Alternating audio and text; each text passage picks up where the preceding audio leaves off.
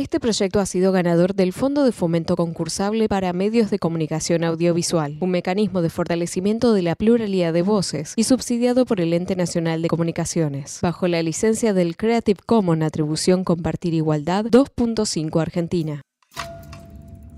Dicen que no se puede juzgar la historia con las herramientas del presente. Creemos que es una excusa para no revisar la historia, porque nuestra investigación muestra que siempre hubo ideas del otro lado de la norma. La grieta se basa en dos formas de ver el mundo contrapuestas, por ende atraviesa todas las épocas y todos los aspectos de la vida. Una de las grietas más interesantes es la que se dio en el mundo literario durante la década de 1920 en la ciudad de Buenos Aires. Tenías por un lado al grupo Florida, que se juntaba en la calle Florida, más relacionado a las élites económicas e intelectuales. Se identificaban como el grupo del centro. En esa época todavía la universidad era arancelada. Principales exponentes de este grupo, Jorge Luis Borges, Adolfo Bioy Casares y Silvino Campo. Por otro lado, existía el grupo Boedo, más relacionado con los suburbios. Boedo era suburbio en ese entonces, y con el mundo del trabajo. El grupo se juntaba cerca de los talleres Bacena, donde se originó la Semana Trágica. Sus referentes, Roberto Art y Leonidas Barleta. La historia dejó en segundo plano este grupo y los lauros se los llevó el grupo de Florida, porque la historia la escriben los poderosos pero en el prólogo de su novela Los Siete Locos, Roberto Art escribió algo que casi quedó como un manifiesto del grupo Oedo. Con los lanzallamas finaliza la novela de Los Siete Locos.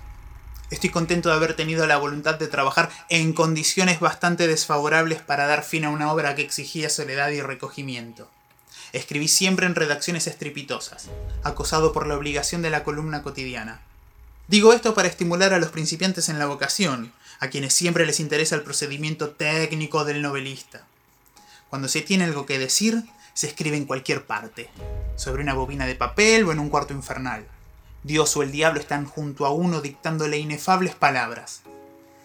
Orgullosamente afirmo que escribir para mí constituye un lujo. No dispongo como otros escritores de rentas, tiempo o sedantes empleos nacionales. Ganarse la vida escribiendo es penoso y rudo. Máxime si cuando se trabaja se piensa que existe gente a quien la preocupación de buscarse distracciones les produce surmenage. Pasando a otra cosa. Se dice de mí que escribo mal. Es posible. De cualquier manera no tendría dificultad en citar a numerosa gente que escribe bien y a quienes únicamente leen correctos miembros de su familia. Para ser estilo son necesarias comodidades rentas, vida holgada. Pero por lo general la gente que disfruta de tales beneficios evita siempre la molestia de la literatura, o la encara como un excelente procedimiento para singularizarse en los salones de sociedad. Me atrae ardientemente la belleza. ¿Cuántas veces he deseado trabajar una novela em, como las de Flaubert? Se compusiera de panorámicos lienzos. Mas hoy, entre los ruidos de un edificio social que se desmorona inevitablemente, no es posible pensar en bordados. El estilo requiere tiempo. Y si yo escuchara los consejos de mis camaradas, me ocurriría lo que le sucede a alguno de ellos. Escribiría un libro cada 10 años, para tomarme después unas vacaciones de 10 años por haber tardado 10 años en escribir 100 razonables páginas discretas. Variando. Otras personas se escandalizan de la brutalidad con que expreso ciertas situaciones perfectamente naturales a las relaciones entre ambos sexos. Después, estas mismas columnas de la sociedad me han hablado de James Joyce, poniendo los ojos en blanco. Ello provenía del deleite espiritual que les ocasionaba cierto personaje de Ulises, un señor que se desayuna más o menos aromáticamente, aspirando con la nariz, en un inodoro, el hedor de los excrementos que ha defecado un minuto antes. Pero James Joyce es inglés.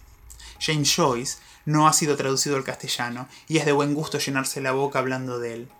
El día que James Joyce esté al alcance de todos los bolsillos, las columnas de la sociedad se inventarán un nuevo ídolo a quien no leerán sino media docena de iniciados. En realidad, uno no sabe qué pensar de la gente, si son idiotas en serio o si se toman a pecho la burda comedia que representan en todas las horas de sus días y sus noches. De cualquier manera, como primera providencia, he resuelto no enviar ninguna obra mía a la sección de crítica literaria de los periódicos. ¿Con qué objeto? Para que un señor enfático entre el estorbo de dos llamadas telefónicas escriba para satisfacción de las personas honorables, el señor Roberto Art persiste aferrado a un realismo de pésimo gusto, etcétera, etcétera, etcétera. No, no y no. Han pasado esos tiempos. El futuro es nuestro, por prepotencia de trabajo, crearemos nuestra literatura, no conversando continuamente de literatura, sino escribiendo en orgullosa soledad libros que encierran la violencia de un cross a la mandíbula. Sí, un libro tras otro, y que los eunucos bufen. El porvenir es triunfalmente nuestro. Nos lo hemos ganado con el sudor de tinta y rechinar de dientes frente a la Underwood que golpeamos con manos fatigadas. Hora tras hora, hora tras hora. A veces se le caía a uno la cabeza de fatiga, pero mientras escribo estas líneas, pienso en mi próxima novela. Se titulará El amor brujo y aparecerá en agosto del año 1932. Y que el futuro diga. Roberto Art. Roberto Art cursó hasta tercer grado de la escuela primaria. A los 14 años empezó a trabajar como periodista.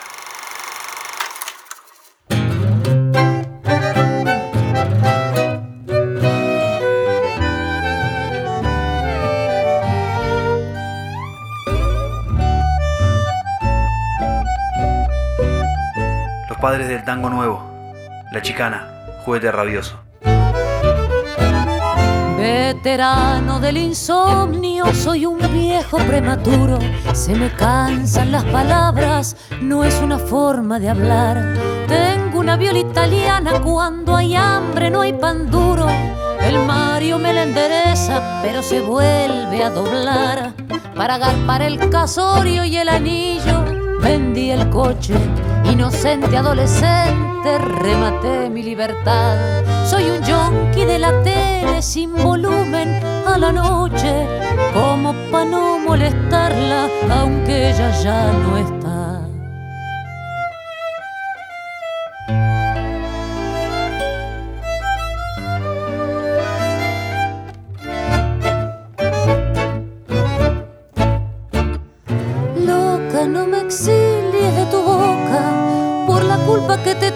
Mencioname una vez más.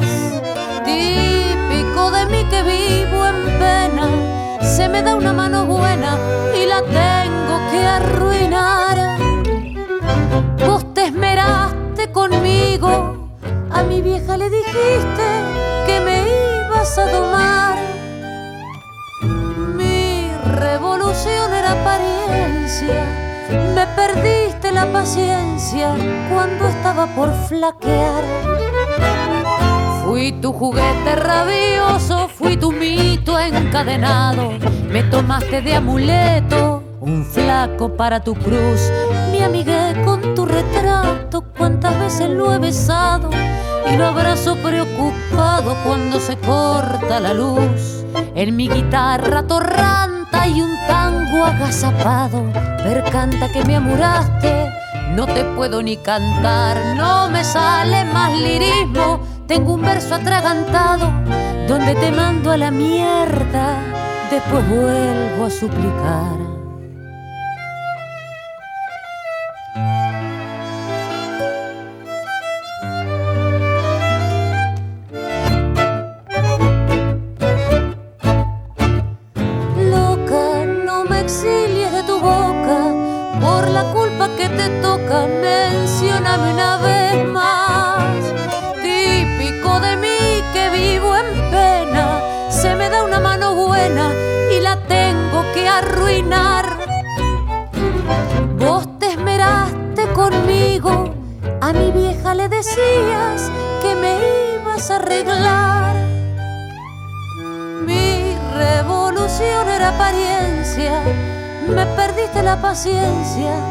cuando estaba por flaquear.